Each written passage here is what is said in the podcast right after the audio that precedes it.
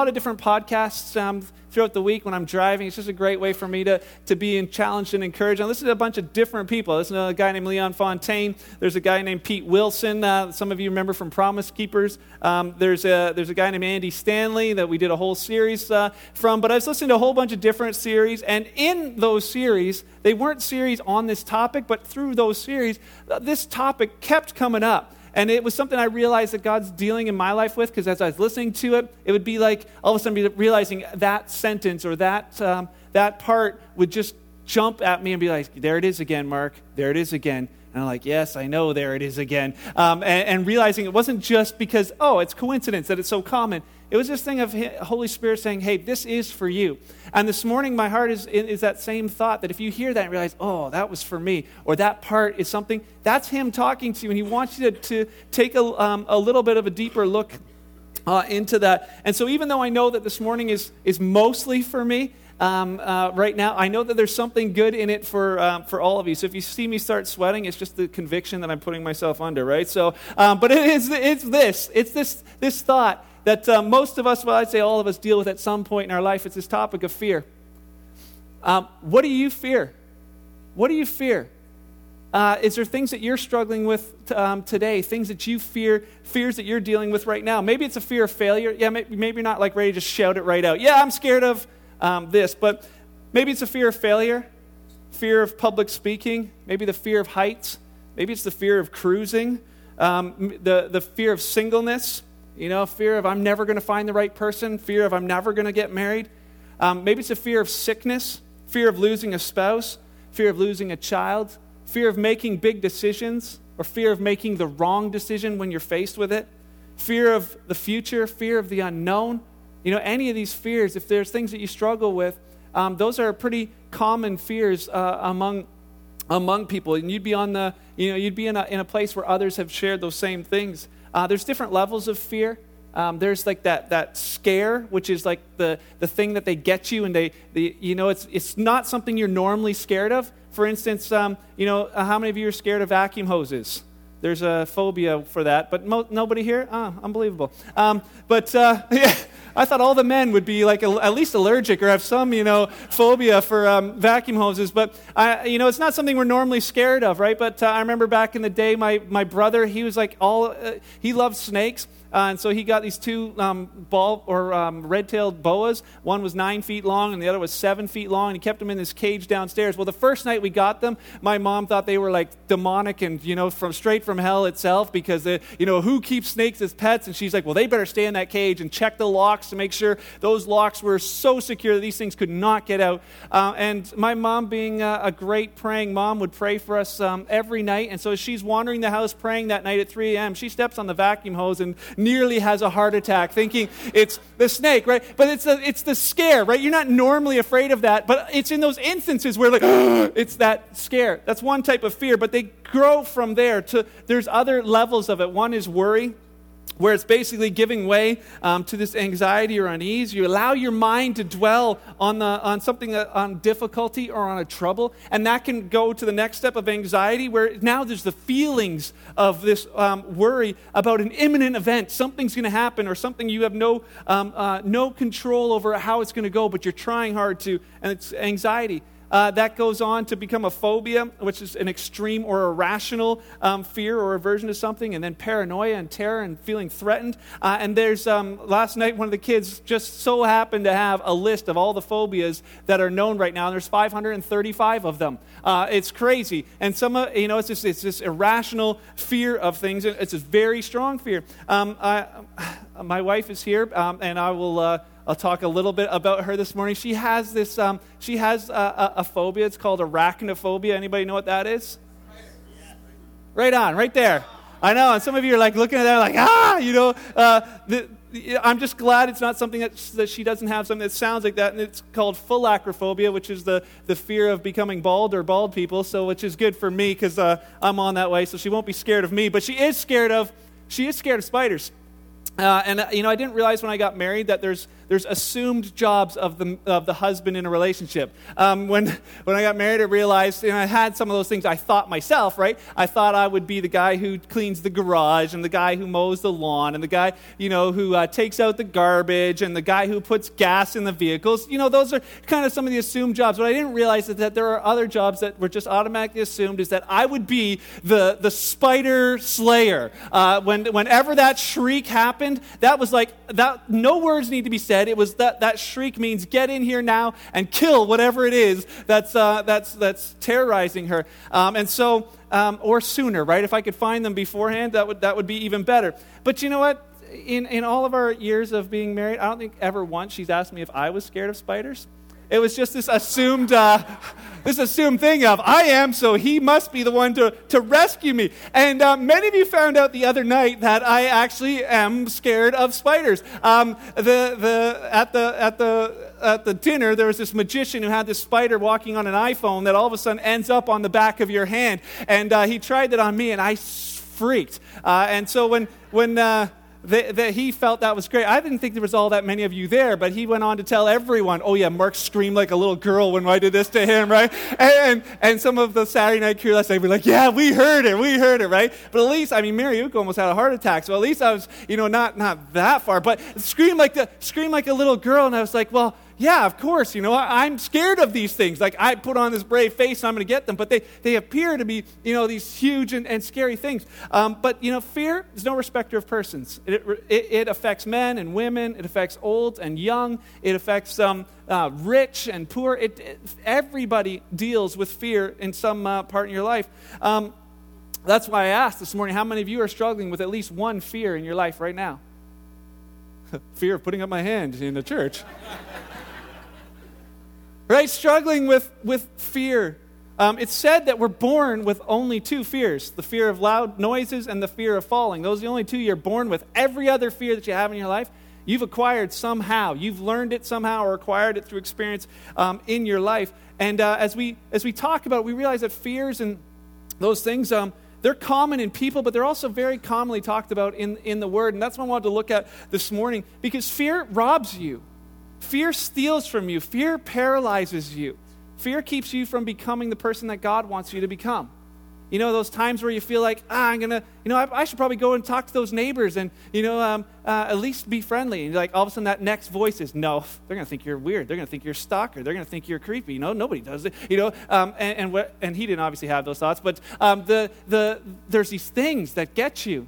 Oh, you know, I would just love to worship God fully. I'd love to just, you know, be able to raise my hands and, and, and but, oh, what are people going to think of me? You know, uh, the same things run through my head. I wonder if they like this message. I see them scowling. Some of them, I'm just not sure. And those things start going through your head. Oh, I wonder if. And if they don't like that, are they going to like me? And if they don't like me, are they going to come back next week? And if they don't come back next, am I going to have a job? And if I don't have a job, how am I going to finance a family? And if I don't get, you know, it's, it's these things that I'm not really thinking that. Just, just it's, it's in my notes. Um, but uh, a lot of the Uh, a, a lot of stories in the Bible deal with fear because it's a common thing. In the Old Testament, the heroes, the ones we love to read the stories of, Gideon, um, the, the angel said to him, don't be afraid. Um, to Joshua, he said to him three times in nine verses, be courageous, stop being afraid, go, I'm with you. Moses, you know, don't be afraid. Well, I'm afraid. Well, don't be. Okay, but I can't talk. Well, fine, I'll send Aaron, but you two go together. Don't be afraid and go, go um, rescue three million people. And those stories that we love reading about, do you realize the only reason we read about them is because people actually faced their fears? People actually decided to do the opposite of what they were what they were thinking and feeling. They they took um, fear head on, and because of that, we read their stories. Do you realize there's millions of people whose stories we don't read because they just gave in to a fear or their their um, things they never they never um, um, face? I am so challenged with that thought that I don't I don't want you know his story of my life to be unheard because simply because I listen to the voice of fear as opposed to his. And I would encourage you with that same thought when he speaks in your life, what is that other voice? What's that worry? What's that that fear? Um, as I was reading the Christmas story even, just getting ready for the for um, Christmas coming up and the Christmas service, I've read this thing thirty, well, I should say thirty-seven times. I, I mean, in thirty-seven years, I've read it a lot of times. and reading through, I'm thinking, you know, there's only two chapters in the Bible that talk about the Christmas story. Uh, Luke chapter two, I was like, oh, why do they always read the same one at Christmas? Now I know, because it's the only one. Uh, but as I read through it, even again this time, I learned something I'd, I had never seen before. And it's crazy, you know, how when God's dealing with something in your life, he, he begins, you see it everywhere. And here's one of those things where the the common message to almost every single character in the Christmas story is this sentence: do not be afraid. Do not be afraid.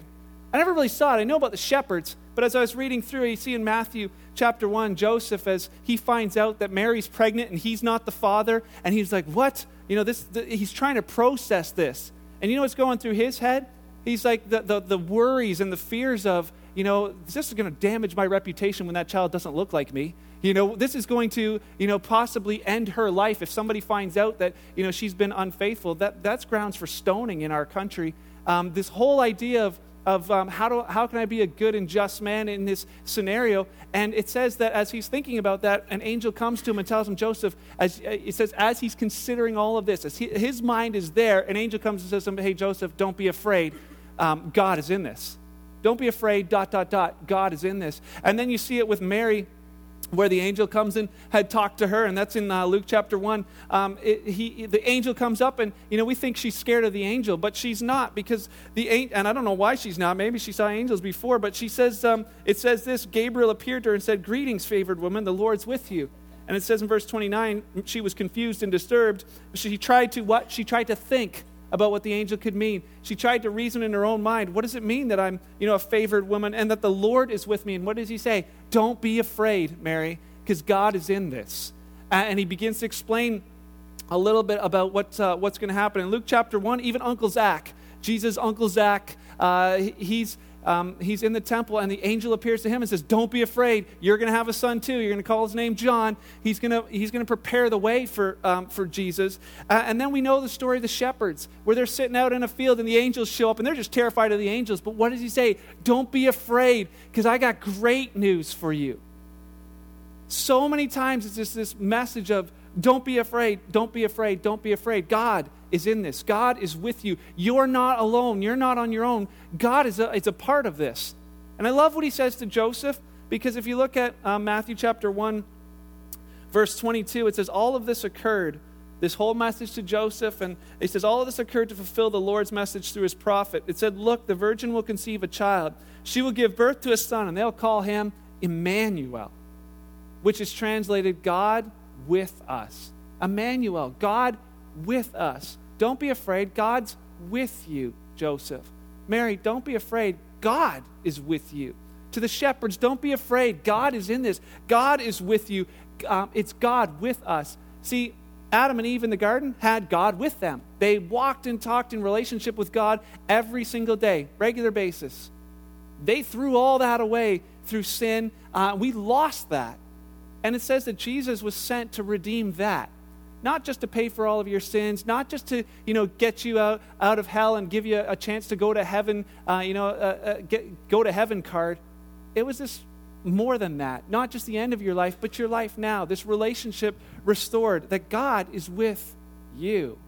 That God with me. Being to think about that, how often do I live my days thinking God is with me? Or do I live in the other side of where somebody needs to tell me, don't be afraid, because that's what I'm listening to, that's what I'm hearing, that's what I'm learning. See, this whole idea of God with us, that's what Jesus came to do, came to show. What would it look like if God, if you could see him? If he lived on the planet, what type of person would he be? Jesus was God in a bod. He was God with men, God with the disciples, God um, with us, showing that as, um, as he did life with those followers. And you see that through the Gospels, you see the stories of Jesus and what he was like and uh, with his followers. And many times Jesus said the same thing to his disciples. And we'll probably look at some of that uh, next week. But twenty-one times he had to tell them, don't be afraid or fear not. That's more that, that's more commands than he said to them of love God and love your neighbor. He only said that eight times. But twenty-one times he said, hey, don't be afraid. And it's not that the numerical amount of it matters, that, oh, it must be more important because he said it more times. We know that as parents, that's not usually the case, you know. Um, there's things that are more important than clean your room. But but uh, the, there's there's if he said it, uh, and talked about it at least that many times. There's some importance of it. You know, he said it to them when they were in a storm. They thought they were going to drown. He's like, don't be afraid. When um, J- Jairus was standing in line, waiting in line to talk to Jesus because his daughter was dying, and he's a few people down the line. You know, there's a person with a hangnail, and grandma's dog's kitten's, you know, ear is bleeding. Jesus, can you fix it? And then there's Jairus, and he's like, my daughter is on her deathbed. And the guys come up to him and say, hey, Jairus, don't bug him anymore. She's gone. And Jesus is close enough that he can hear it, and he says, he looks straight at him and says, Jairus, don't be afraid. Just have faith. Just believe. Don't be afraid. And he's like, man, I just lost my daughter. He said, don't be afraid. Have faith. Because he's in it. He knows, and he goes, and he raises her her um, her daughter from the dead. And Jesus had these conversations so often. As you read through the Gospels, you see it over and over and over again. A couple of ones I wanted to share with you this morning is this. In Matthew chapter six, if you have your Bible, just uh, open it to that uh, spot. Matthew chapter six, one of the one of the f- most famous um, talks that Jesus ever did. He's sitting on a mountain when he didn't, so they called it the Sermon on the Mount. Uh, and in, at the end of it, he talked about a whole bunch of things. Actually, this part's kind of right in the middle. He says in verse twenty-four, no one can serve two masters, for you will hate one and you'll love the other. You'll be devoted to one and you'll despise the other. You can't serve both God and money. So he says, that's why I'm telling you. He says, you can't serve God and money. This idea of you, you either trust him or you're trusting money, but you're not going to be able to trust both. So he says, so trust God. Because he's, he says this, that's why I'm telling you not to worry Not to not to worry about everyday life, whether you're going to have enough food uh, and drink or enough clothes to wear. Isn't your life worth more than food um, and your body more than clothing? Look at the birds. They don't plant or harvest or store food in barns, and your heavenly Father feeds them. Aren't you far more valuable to him than they are? And can all your worries even add a single moment to your life? Can all of your trusting in something other, in the fact that maybe you can figure it out, is it actually going to add even a moment to your life?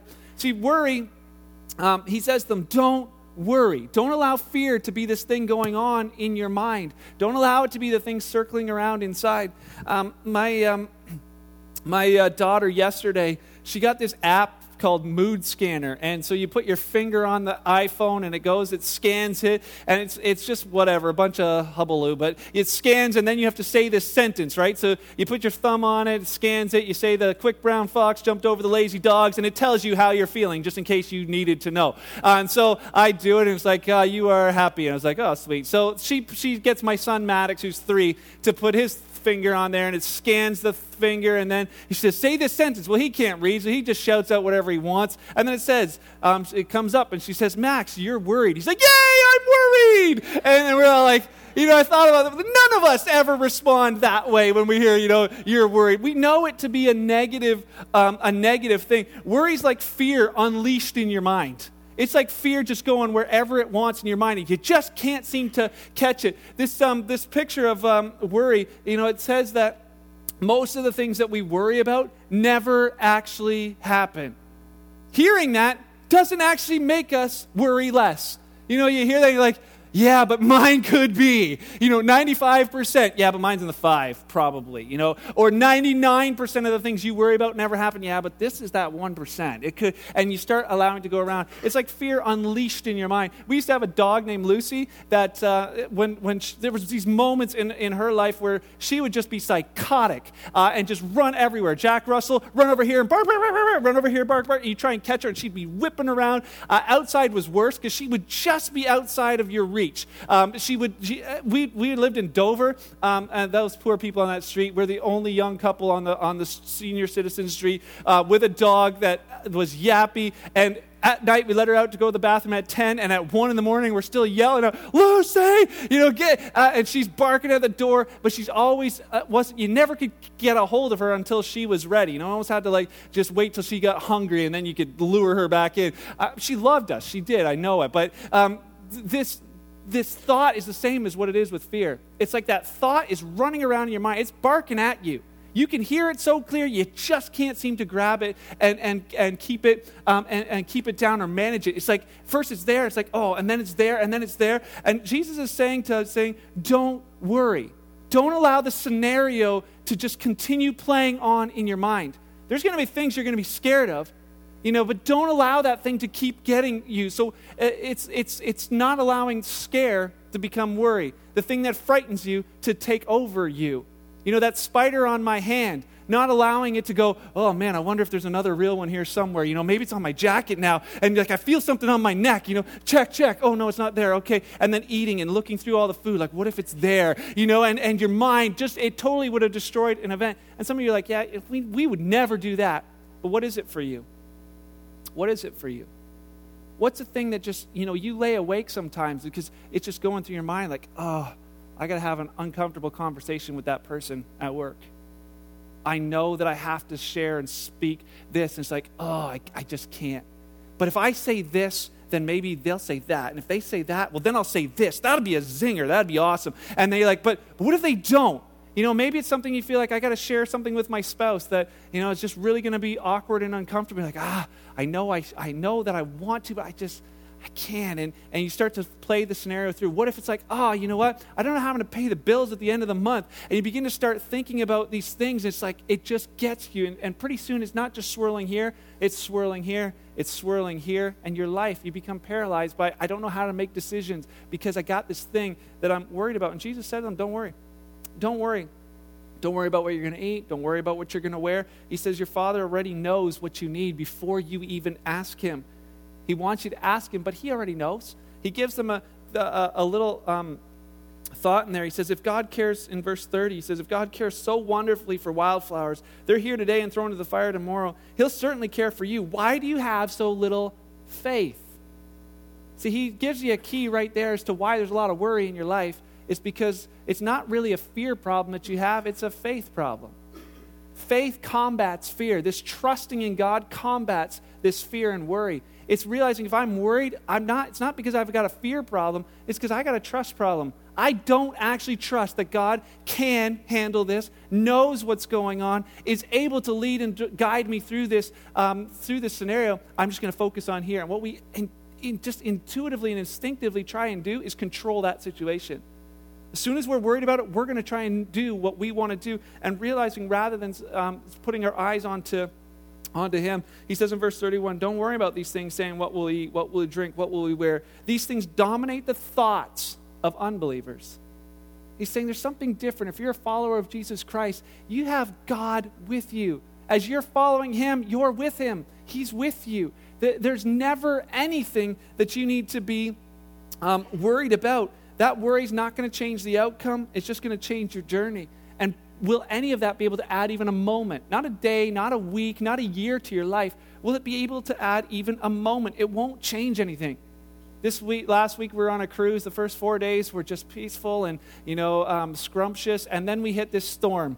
Uh, and the waves outside the boat were twelve feet or so, whatever, um, big waves. And, and we weren't on a very big boat. So the boat was doing this, like for two whole days. And, you know, all our car sick family were puking, and uh, it was just um, craziness. Um, uh, but as I'm laying in the boat that night, and I'm realizing I'm moving from one side of the bed to the other, and I look across at my son, Link, and he's just like rolling across the, the bed one side to the other. Uh, and I'm thinking, you know what? This boat could go down. I mean, these are some pretty big waves. And that thought gets into your head, and you're like, I don't think I can swim that far to land. And I've kind of looked at the lifeboats and saw where they were. I'm like, I don't know if there's enough of them, you know? I'm starting to hear Titanic's theme song go through my head. And, and it's the middle of the night, right? And you start thinking about stuff, and you're like, all of a sudden I realize, you know what? I, I, none of this is actually going to happen. Uh, I can't, none of these thoughts are actually going to keep this boat afloat. None of these thoughts are actually going to um, change anything. All I know is that I'm not going to sleep, and uh, if I keep thinking about this, um, but it's not going to make any difference. And it just was one of those, again, realizations. This is what I'm talking about, Mark. Don't worry. I got you. Do you think I don't know about this storm? I invented wind and waves. I don't know. I, I didn't invent cruise ships, but, you know, I invented, you know, winds and winds and waves. And, and I thought, man, I thought about the disciples in that boat as they're in that boat. And they, they go and they wake up Jesus down in the bottom of the boat and like, Jesus, we're going to drown. You know, don't you care about us? And, and he says to them, he gets up and he, you know, he's sleeping through it. He wakes up and he says to them, he asks them those two questions. He's like, why are you afraid? And they're like, are you serious? Like, I know you're a carpenter, you know, from the land, but when you go in the water and you go under for more than a two minutes, you die. And don't you get it? What do you mean, why are we afraid? And he's like, why are you afraid? He says, what are you worried about? Why are you afraid? Uh, and, then, and then he asks them, he says, do you still have no faith? Do you still not trust that I'm God? See, they didn't really realize. They didn't, the followers of Jesus at that point didn't realize that he was God. Because all of a sudden then he stops the storm and they're like, oh, who is this guy? Like he just, he stopped the storm. All he was saying to them is like, why are you worried? I'm with you. I'm in this boat. I am with you. Don't worry. Don't worry. Why do you have so little faith? And the same question needs to be asked of us. Anytime there's worry in my life, I got to ask this question. Do I not trust God?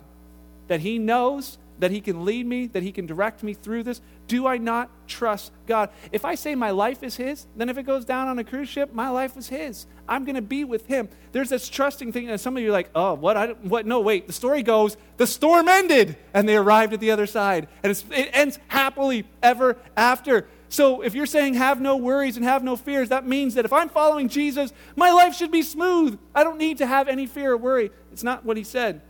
The message was never, don't worry, I'm not going to let bad things happen to you. The message was, don't worry when bad things happen to you. I am with you. I'm with you. You're not in this alone. Because we live in a sin-filled world, you're not going to escape problems. You're not going to escape pain. But don't ever for a second think that you're alone. I am with you. There'll be lots of things you're tempted to worry about. You know, I look at Matthew chapter ten, when Jesus sent his disciples out, he said to them, hey guys, I'm sending you out like sheep among wolves. You know, you've heard that saying before. That's where it came from. So I'm sending you out as sheep among wolves. He's like, you know, it's not going to be all hunky-dory out there. And he begins to tell them a little bit about what's going to happen in their lives. And in the book of Acts, we read that that's what happened in their lives. He said, hey, you know, um, go out, preach the gospel, go from town to town. And he says, and uh, hey, when they arrest you, don't worry about what you're going to say, because I'm going to give you the words to say. And don't, it won't even be you speaking. Holy Spirit's going to speak through you. God is going to speak through you. And so they're probably standing there going like, "What? What do you, wait, hold on. So you just said, don't worry when you get arrested about what you're going to say." And they're probably saying to them, we're not going to be worried about what we're going to say when we get arrested. We're going to be worried about, why did we get arrested? You know, why? Why? That's what we. That's what we're worried about. And he says, don't worry when you get arrested. Not if. When. When you get arrested because of me. And so they're kind of processing these thoughts and realize, okay, wait a second. So you, God, he's going to give us the words to say when we're arrested. We're going to be before judges and kings, and he's going to give us what to say. So God's in that. Like, he's with us there. He's going to tell us what to say. Um, so we don't need to worry about what to talk about. But he's like, that's not, you know, if God's in it, if God's there, I, I would rather God didn't give me the words to say. I would rather God just didn't get me arrested. Right? Like that's that's how we would think. I don't want to go through the bad stuff. God, you should protect me from all the bad things. God is in it. He's not doing it, but he's in it. And a lot of times what happens for us is we get this this part just just wrong. We think that somehow because God allowed it to happen to us, that God is responsible for it happening to us, and it brings about this negative thing in us. You know, if God was in my life, then pfft, I wouldn't be divorced. If God was in my life, then my kids would have grown up and served him. I did all the right things. You know, if God was in my life, I wouldn't struggle with this addiction. If God was in my life, then then this, this, this. And we want to put all this stuff in there. And yet we go through a lot of these different things. And a lot of them aren't great. But he's saying, listen, I'm with you. The problem that we have is we don't turn to him. We get angry at him. We're like, you must not have. And he says, it's Emmanuel. I am with you. I prepared a place for you where you're not going to have to face any of this stuff ever again. It's called heaven, but you're not there yet. Just know that you know that you know that I am with you always. Don't be afraid of those. There was a girl on stage who was singing who shared that she's at a new job and she was nervous about, you know, working there. And she found out that her manager was a believer. And uh, this week she was there. She came in and he could he noticed that she just didn't look herself. He's like, "Are you okay?" She's like, ah, "I'm a little nervous." She's like, he says, "Well, what's your what's your life verse?" She's like, well, Philippians chapter four, don't worry about anything. Instead, pray about everything uh, and uh, tell God what you need and thank him for all he's done. And, and she said, I started the verse and he finished it. And she said, finish the whole thing. And it says this, and this whole idea of worry, if you're struggling with worry and fear, he says this to you. Don't worry, God. Don't look here, look here. Don't worry about anything, anything, anything. Whatever you're worried about, it falls under anything.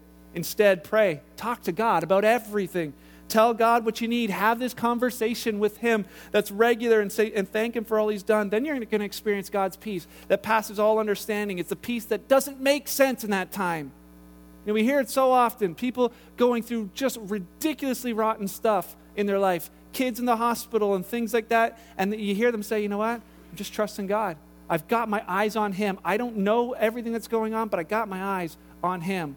What is, uh, you know, I want to see what uh, He might do through this. It says His peace is going to guard your hearts, because that's where it gets to, and it'll guard your minds as you live in Christ Jesus.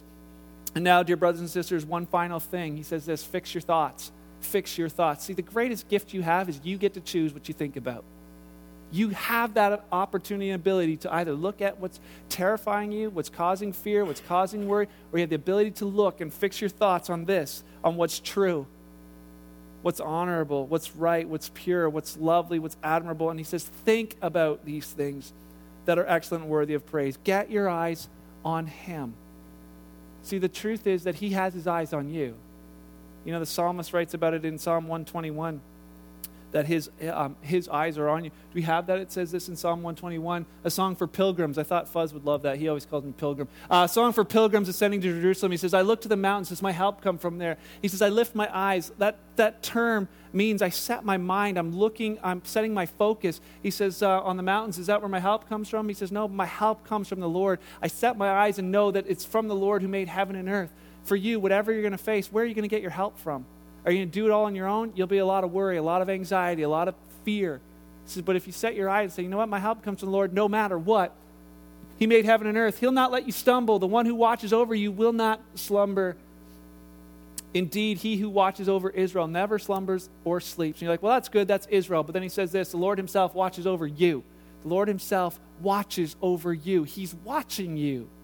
He knows. He's watching you, and He never sleeps. Uh, I want to leave you with this story. When we were on the cruise, um, you want an adventure? Take a three-year-old on a cruise. Um, uh, Maddox is just like, uh, even the lineups to get on the cruise, he... Um, there's six people wide in line, and Max, we wandered away to the front to see how far there was left to go, and he decided to just book it straight through the line, all the way down uh, through people. And I'm, I'm, I'm not going to follow him. Like, he's way smaller than me. He's going through legs and, you know, over bags. And, and I'm walking on the outskirts, and you just see people, like, looking like, what the? You know, who is this? And and then they see me, and like, oh, okay, hey, he went that way. I'm like, yeah, I know. So uh, four hundred people down the line is my family, and they stop him and catch him. But he was doing that all the time. Uh, on the boat, he would just take off, and I'd be like, chase him down before he got on an elevator or took over the ship. You know, I make sure he's, you know, got to catch him.